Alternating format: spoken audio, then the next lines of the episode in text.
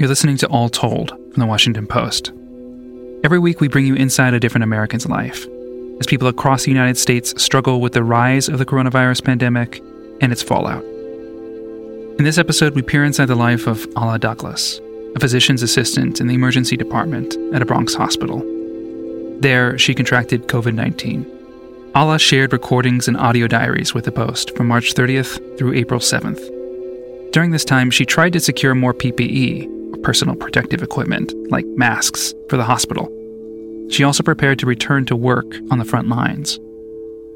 Over those same nine days, the number of reported coronavirus cases in the US nearly tripled, and New York City was at the epicenter of the pandemic.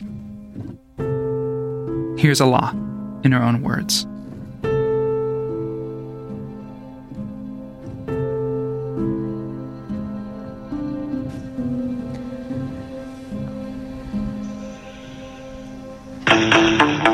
Thanks for calling the 3rd Avenue Manhattan Home Depot. This call may be recorded. As an essential retailer, Home Depot is open from 7 a.m. to 6 p.m. today. In one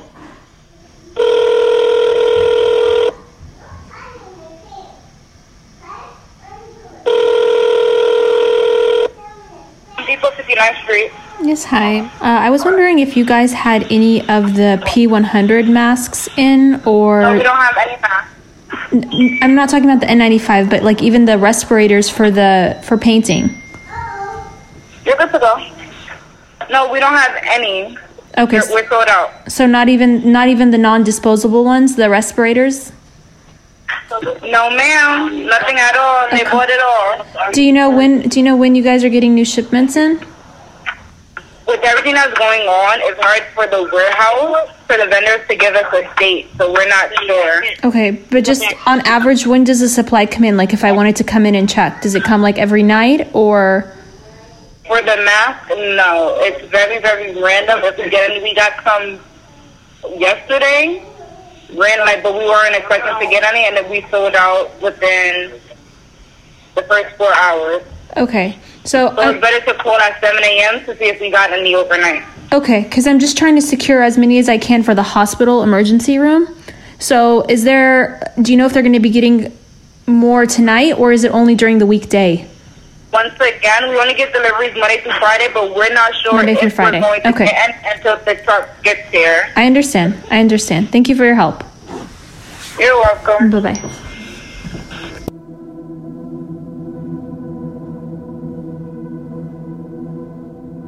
My name is Alla Douglas. I'm 32 years old. I'm a PA in the emergency room at a hospital in the Bronx. I am currently at home recovering with my husband and daughter after contracting the COVID virus.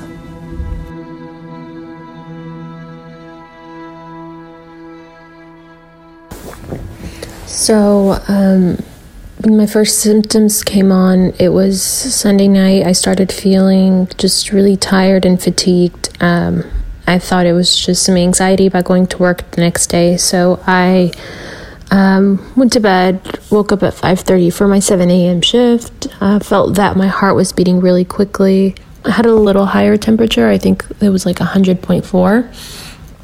Um, I went to work. When I got there, some of uh, my colleagues were like, "You don't look well. You should do. You should go home." So I um, got tested and I left. And um, two days later, I got the results that I was positive indeed. Um, I started experiencing really bad headaches, um, really bad body aches, um, and just just tired, like just in bed all day. Um, during this whole time, obviously, we have not left the house, me and my family. Um, as long as I saw little improvements daily, that was enough for me. Um, I did lose my sense of smell, uh, but that didn't happen early on in the virus. That happened on later on. I noticed that um, my my husband was telling me that my baby's diaper needed to be changed, and I couldn't smell anything. So there's just a lot of things going on in my head right now.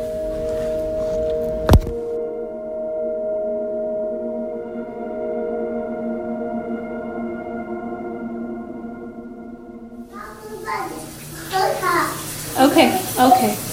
Um, regardless of how sick you are, you can never can never take a break from being a mom. Um, I've been thinking a lot about going back to work today. Received a call from my manager who, you know, was wondering how I was doing and seeing when I would be ready to go back.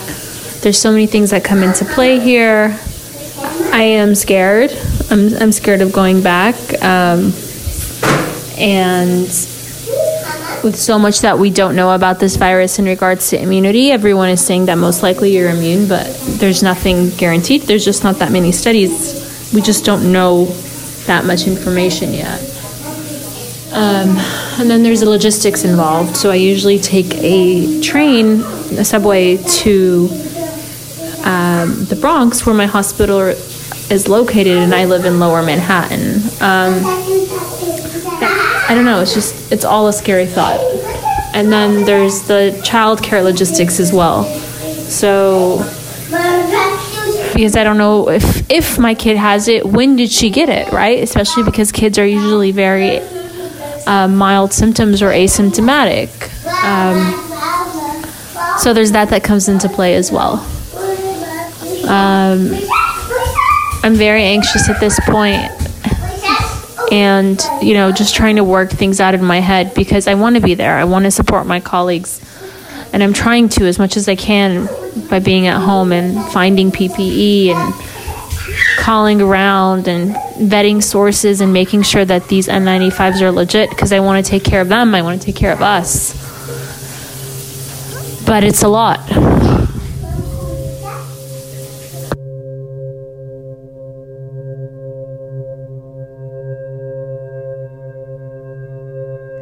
My husband Matt has been pretty supportive in my decision to go back to work. We've had a lot of conversations about what that means, both emotionally, physically, and, um, you know, how this is going to be a hard week for both of us.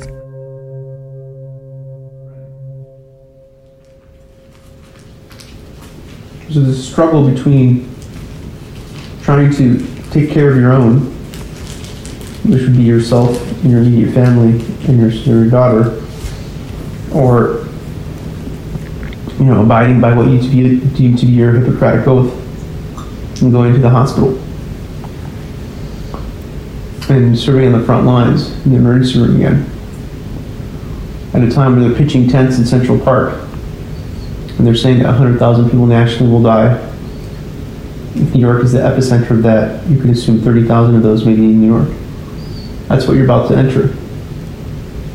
You never signed up for the military. You sign up for a hospital, but you find yourself now at war.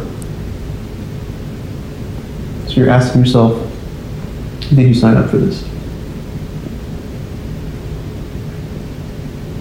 I signed up to help people. I signed up to help sick people on the front line. That's what the emergency room is, right? You didn't sign up for war. This is war. The president himself said it. Called it the invisible enemy. It's war. And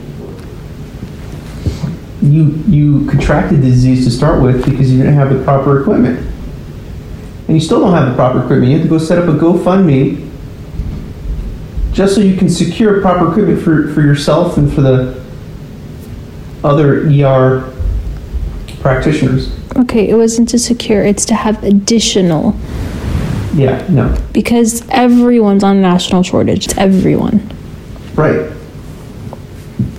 But that's not acceptable. How do you go to battle without without basic attire, boots, uh, military vests, rifles, guns, whatever it is? You're going in there bare. You go in there with very little equipment. So basically, our entry scenario, you don't even trust the institution itself to provide you safety. That's another reason why it's kind of like, why do it? You can't try, trust the institution that you're going there to serve to, to safeguard you. I trust that they're going to safeguard me. Well, the fact that you got it from there clearly means there was some something that went wrong. Something there was something that faltered. And then you're throwing yourself back into the same situation here.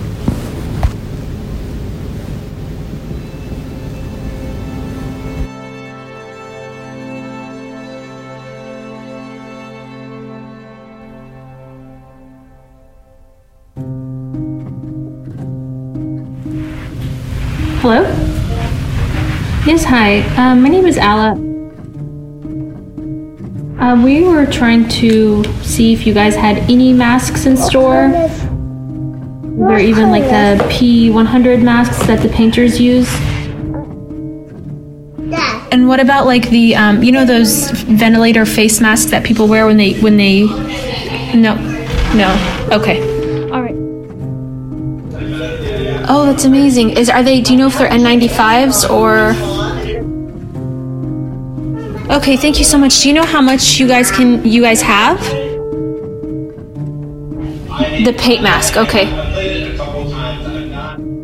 You said um, I can come by later today and pick those up for us. I really appreciate it. I'll bring my ID. Thanks. Bye bye.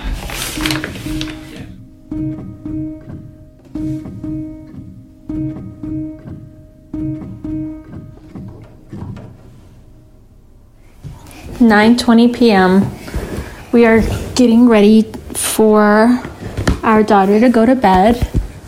Of course, way past her regular bedtime of 8 p.m., but there's no rules anymore because there's not much routine anymore.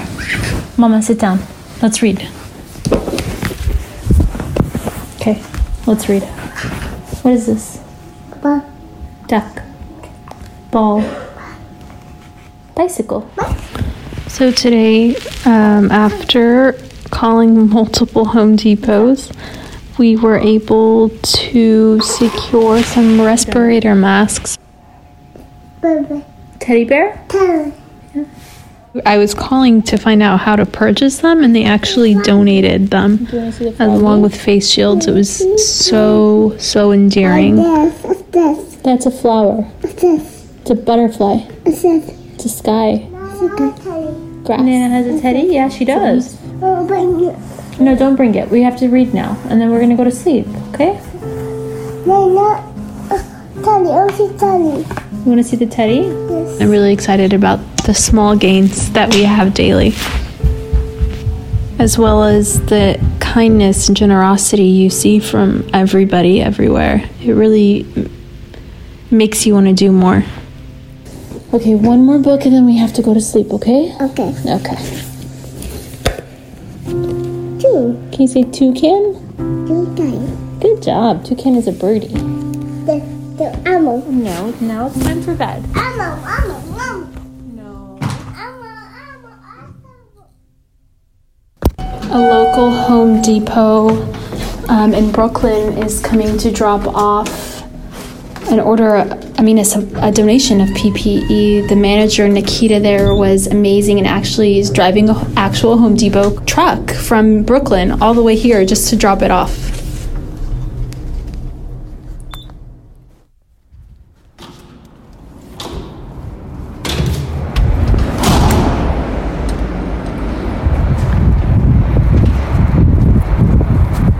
Hi, I'm Ala.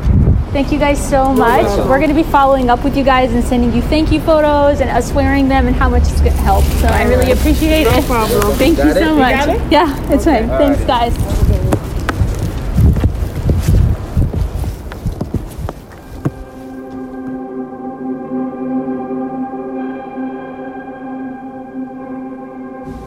It is April 6th, the day before I go back to work in the emergency room. So I called my brother. About tomorrow. I keep getting like all these messages like, oh, this person passed away, or this, you know, this coworker's mother that worked in this department, and, you know, they're telling us on TV, oh, this is going to be the worst week for New York. Like, this is going to be um, the most cases, you know, deteriorating and decompensating. So it's it's a lot to think about, you know, and not just Yeah, me. and number one, let me say that I'm not 100% comfortable with the idea yet either.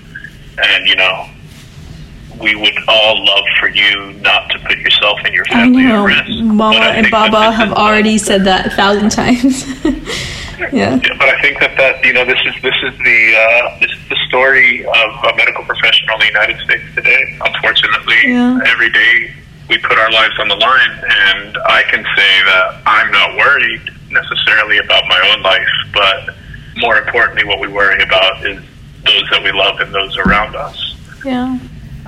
So when it comes to you going back to work, I mean, it's it's it's kind of a difficult position. And in one way, I'm very proud of you for the sacrifice that you're making. Uh, but in another way, I'm worried. You know, it's not easy. Yeah.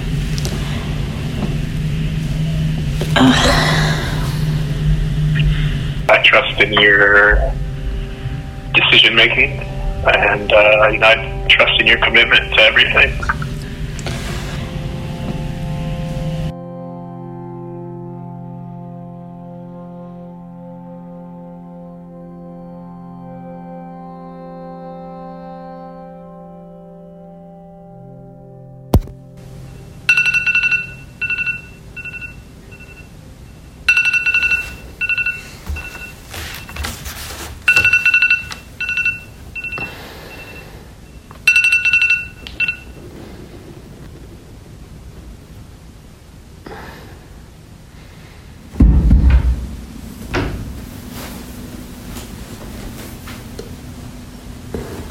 It is now 5:40 a.m. Just got up to uh, go to work. Just gonna get ready.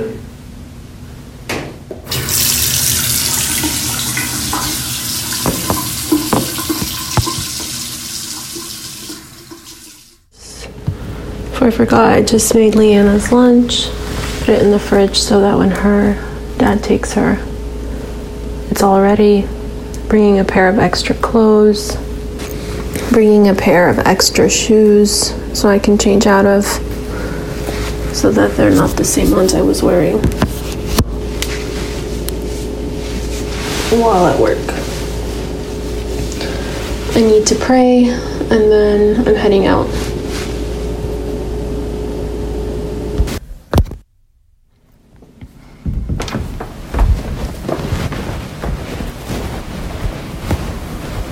Hey baby. It's 6:20. I'm to head out. Love you, baby. Be very careful. I will. You put on a lot of PP and stuff. I will. Call me, okay? I will.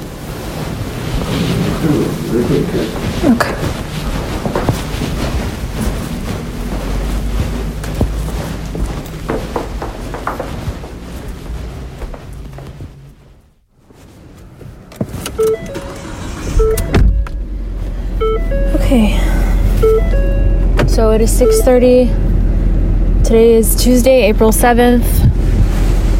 I'm now in the car. This is my first day going back to work since I got sick. Um, this is my first time driving to work. Usually I take public transportation to get there, so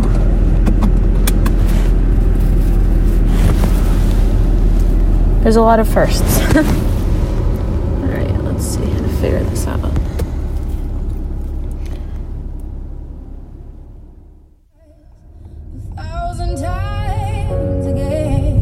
In 800 feet, continue straight to stay on Frankfort Street.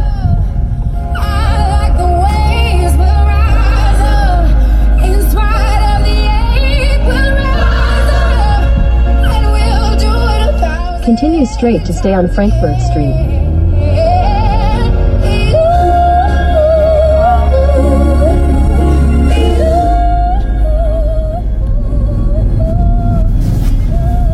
There's like police on every corner, guarding every bridge. Seems like everyone out is wearing a mask in their car as well. A lot of ambulances going by. Not on, so hopefully that's a good sign.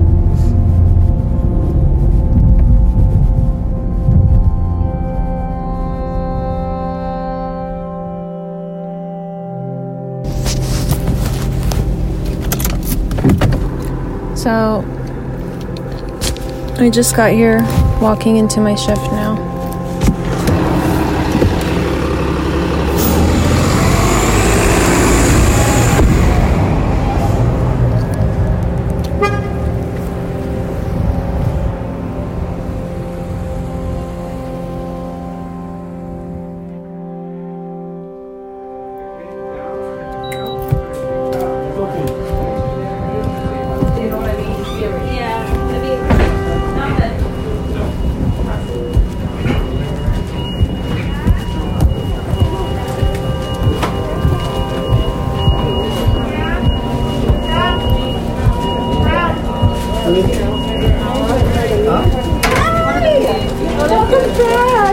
You.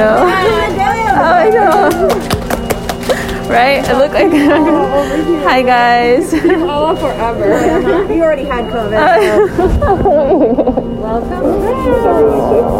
I'm happy you're okay. Thank you. Excited to be back. I'm actually really scared, so. Everything looks 100% different than when I left. So. Oh, yeah.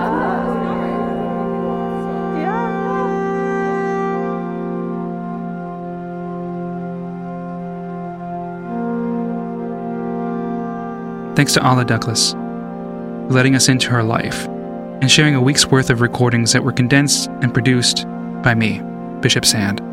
This episode was edited by Lillian Cunningham and Ariel Plotnick. Want to tell us about your life during the crisis? Go to washingtonpost.com slash podcasts for more information on how to get in touch.